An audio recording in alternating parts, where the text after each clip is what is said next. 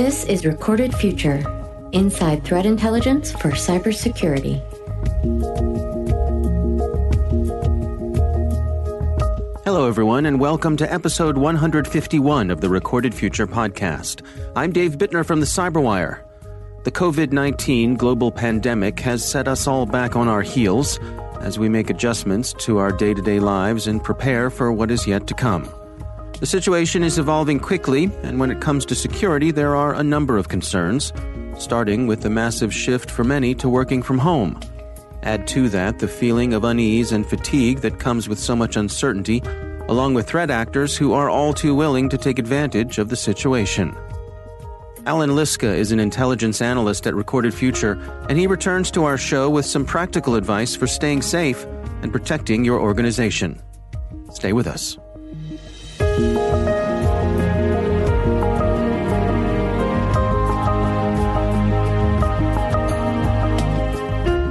This is a unique situation. Um, you know, we've been through massive technology mobilizations before. For example, the you know uh, year 2000 uh, when that flip happened, there was sort of an all hands on deck approach to addressing the problem.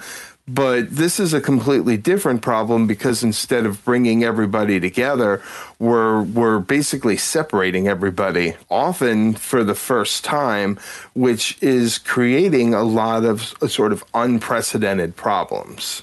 And and how do you see those playing out? What are some of the things that are top of mind for you? Well, we're seeing a couple things. Um, you know, obviously, we know that attackers have ramped up their use of coronavirus or COVID 19 themed lures in their email, and uh, they've been highly successful with that. Um, I read a statistics from DomainTools that one campaign in Italy they were tracking got a 10% click through rate, which is unheard of for any sort of phishing lure.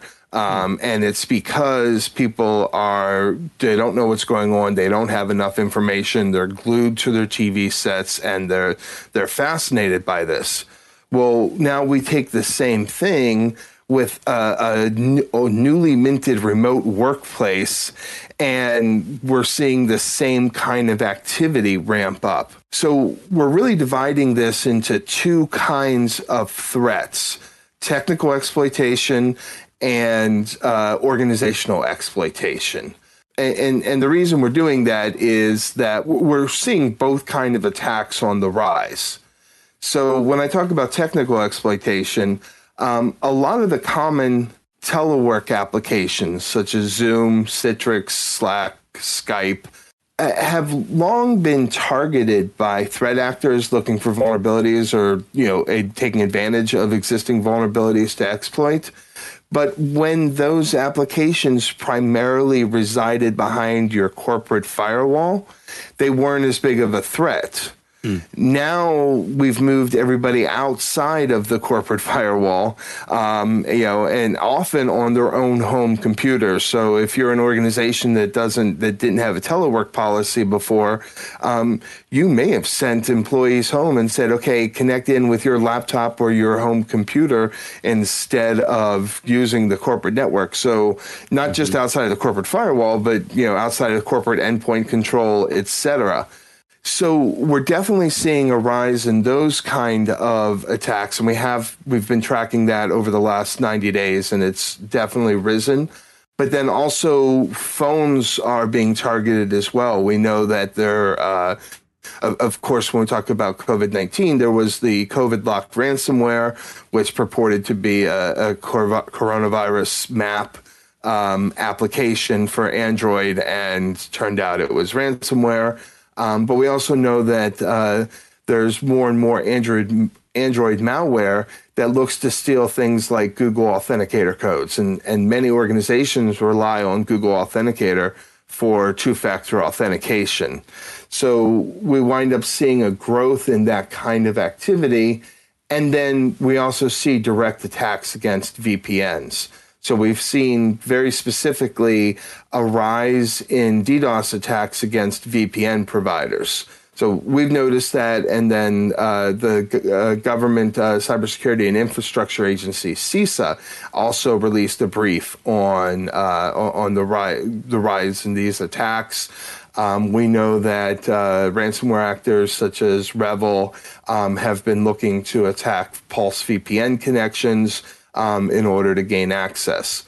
So that technical access of the home user because of this extended telework um, that's going on means that these actors could have now direct access into corporate networks that they may not have been able to get into before.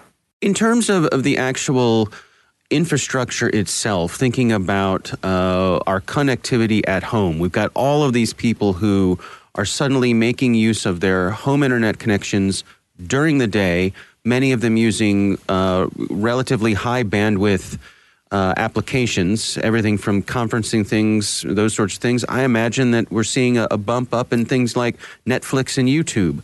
Has there has there been anything that you all have been tracking, or any indication that um, the the basic infrastructure of the internet itself is is under strain, or does it seem like we're able to handle the the shift in traffic? Yeah, interestingly. Um, it, for the most part, I haven't seen anybody complain about internet infrastructure. In fact, many internet providers have, um, you know, during this period, have actually lifted their bandwidth cap that they may have. So I know Spectrum has, Comcast has, and, and a few other providers around the country have actually list, lifted bandwidth caps. So I think we're okay. It's one of the nice things about having gone to a largely fiber infrastructure. Um, I think we're probably okay in terms of bandwidth for most locations. What will be interesting is how rural providers adapt, especially ones that are relying heavily on, uh, uh, you know, wireless rural technologies, because that doesn't have the same uh, capacity that that say fiber infrastructure does. Right, right. I think also about uh, if we have to shift to having, uh, you know, kids learning from home. I, I know we've got colleges that are that are already well underway with that. Um, you know, how do you deal with that that digital divide of uh, some kids having access to that and maybe not everyone having it? it? I I can't help thinking about you know the old rural electrification program. You know, do we right. need something like that for for uh, internet connections?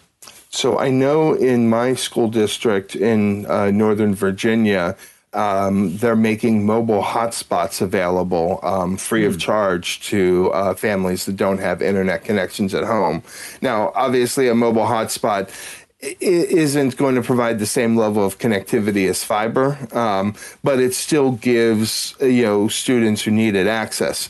And, and, I realize that you know in Northern Virginia we have the money to be able to do that, and a lot of uh, poorer school districts won't be able to do that, which unfortunately will continue to highlight that digital divide between uh, between different parts of the country. So, if I am that person at my organization who is in charge of keeping things secure, and suddenly I'm faced with uh, a, a, huge percentage of my workforce working from home. They are outside of my firewall. They have they are outside the moat. You know, I can no longer pull up the drawbridge. Um, what? How, how do I prioritize handling that shift? What sort of things should I be working on?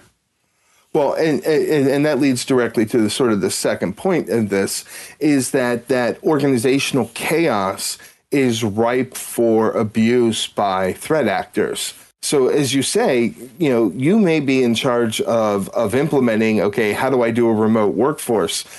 And normally this is something that you'd have months or even a year to plan out and go on, uh, uh you know, and, and get implemented.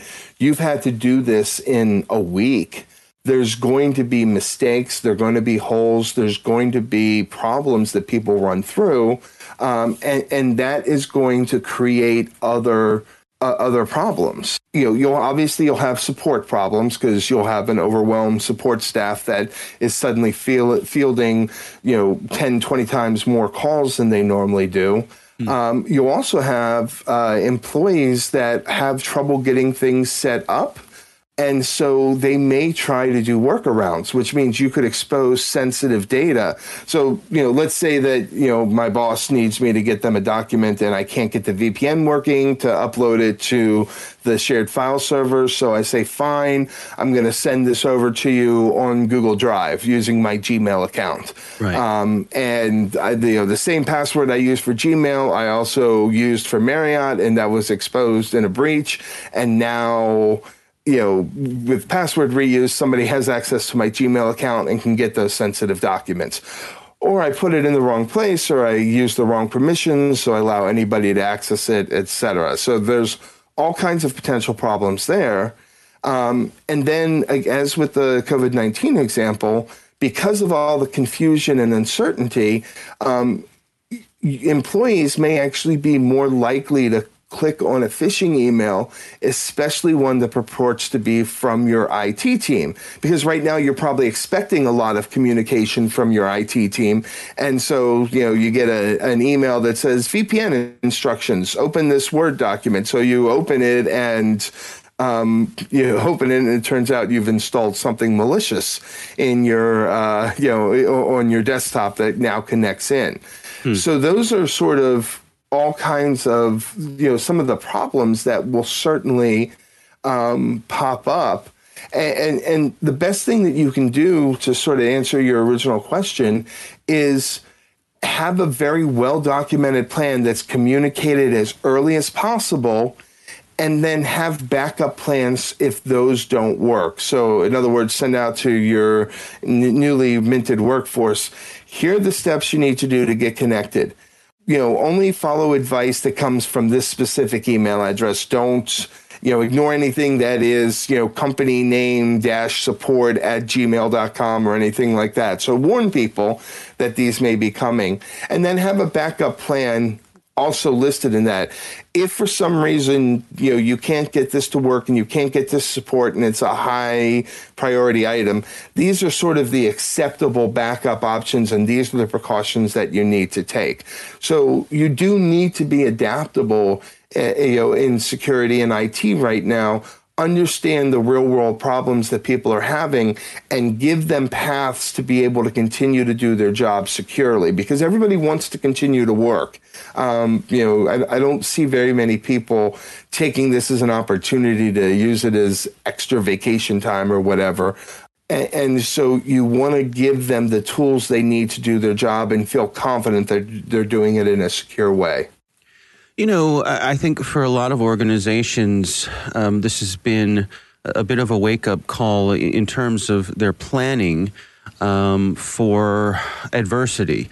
Um, for example, uh, I know at our organization when we were uh, getting together, you know, the leadership team and talking about uh, you know possible scenarios, one of the things we realized was that um, we were really designed around one person getting sick and having someone to be able to fill in for them.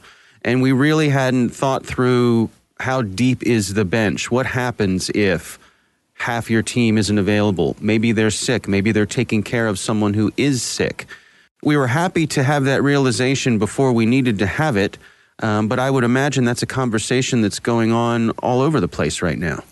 Oh, absolutely. Um, you know, and one of the things that I recommend is um, if if I'm in IT and security right now, I am actively recruiting employees that have some level of technical savvy. You know, in, in, in, every department, there's that one person that knows the infrastructure really well, but they're not part of the IT or security team, and they're mm-hmm. kind of the go-to person if you need the video conference, you know, right. figured, or you need to connect to your printer, and you sort of reach out to them before you reach out to the printer.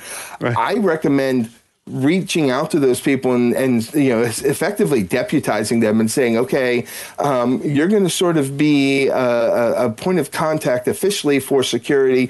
Give them everything they need to, to be empowered to, to help people out and they can help answer a lot of these questions um, and, and, you can even you know point them out and say hey if you have an immediate question you can't get a hold of IT see if you can reach out to so and so. You know she might be able to help you with uh, uh, with, with, with some of these things and, and get started. What about um, some of the human factors here? I mean, as you and I are recording this, I think it's fair to say we're still kind of at the leading edge of things here in the United States. We're not, we don't have that many people who are, for a variety of reasons, unavailable. Um, and as the, as we shift into that mode, should it happen, there's going to be a human toll. There's obviously the people who are sick, but also there's going to be an emotional toll um, on all of us. Do, do you have any words of wisdom or thoughts on from a leadership point of view, dialing in expectations of your workforce? I, you know, so that's not really my area of expertise. I can tell you some of the things that we're doing to kind of help with with with a lot of these is you know have a you know ha- have a clear outline of you know what the policy is for you know it, taking time off if you need it. Encourage people to take time off. Um, even though we're working from home, encourage people to shut things down at the end of the day and you know turn off slack turn off email all of those things that kind of keep you connected to the office so you can get that separation um, i know like we've set up uh, a, sort of a weekly meditation remote meditation meeting where you know you can just kind of sit and be quiet with everybody for a few minutes um, and, and we're doing a lot of fun things as well. You know, sharing, hey, what books do you want to read? Um, or, uh, you know, having kind of, uh, you know, cribs where everybody shows off, uh, you know, what their workspace looks like or right, whatever right. it is they want to do. We've so been sharing in, pictures of our pets with each other. Yeah, right. Sharing pictures of your pets. That's another great one. Uh, you know, kind of all of those things that, you know, all of those things that will help encourage employee morale because we're going to need to keep morale up. That's really important to keep people working, honestly, to keep them away from, you know, 24 7 news and all those other things that if you're watching that obsessively right now, um, which I know a lot of us are, that doesn't that doesn't help your mental state. Yeah, yeah. I, I want to wrap up with you by touching on uh, one of the uh, sort of I don't know how to describe it. An oddball bit of news that came uh, through from the. This is courtesy of the folks at Bleeping Computer. Uh, that some of the ransomware gangs have agreed to stop attacking health organizations during the pandemic. Um, I guess thanks. Uh, you know, I saw that, and uh, you know, my my reaction was we know there was a huge uptick in ransomware attacks in Italy over the last few weeks, um, focusing on coronavirus themed phishing. So I feel like it's somewhat disingenuous. Okay, great. You're maybe you're not attacking healthcare organizations but you're still taking advantage of people that are going through probably the, the worst time ever in their lives um, by you know by trying to steal money from them when the economy is already in a complete free fall. So from my perspective, you don't get any sympathy. And um, if this weren't a PG rated show, I'd have uh, uh, uh, uh, much. You can check my Twitter feed for my uh, uh, unfiltered thoughts on on this particular level of outreach. Yeah, fair enough. Fair enough. All right. Well, Allan Liska, take care of yourself, my friend. Thanks for taking the time for us, and I look forward to chatting with you again soon. Uh, it's always a pleasure to chat with you, and same to you. Take care of yourself, and uh, I, I like following you on Twitter because you've got all kinds of fun things to keep me distracted. all right. Our thanks to Recorded Futures Allan Liska for once again joining us. Don't forget to sign up for the Recorded Futures Cyber Daily email, where every day you'll receive the top results for trending technical indicators that are crossing the web Cyber news, targeted industries, threat actors, exploited vulnerabilities, malware, suspicious IP addresses, and much more. You can find that at recordedfuture.com/intel. We hope you've enjoyed the show and that you'll subscribe and help spread the word among your colleagues and online. The Recorded Future podcast production team includes coordinating producer Monica Tadros, executive producer Greg Barrett, the show is produced by The Cyberwire with editor John Petrick, executive producer Peter Kilpe, and I'm Dave Bittner. Thanks for listening.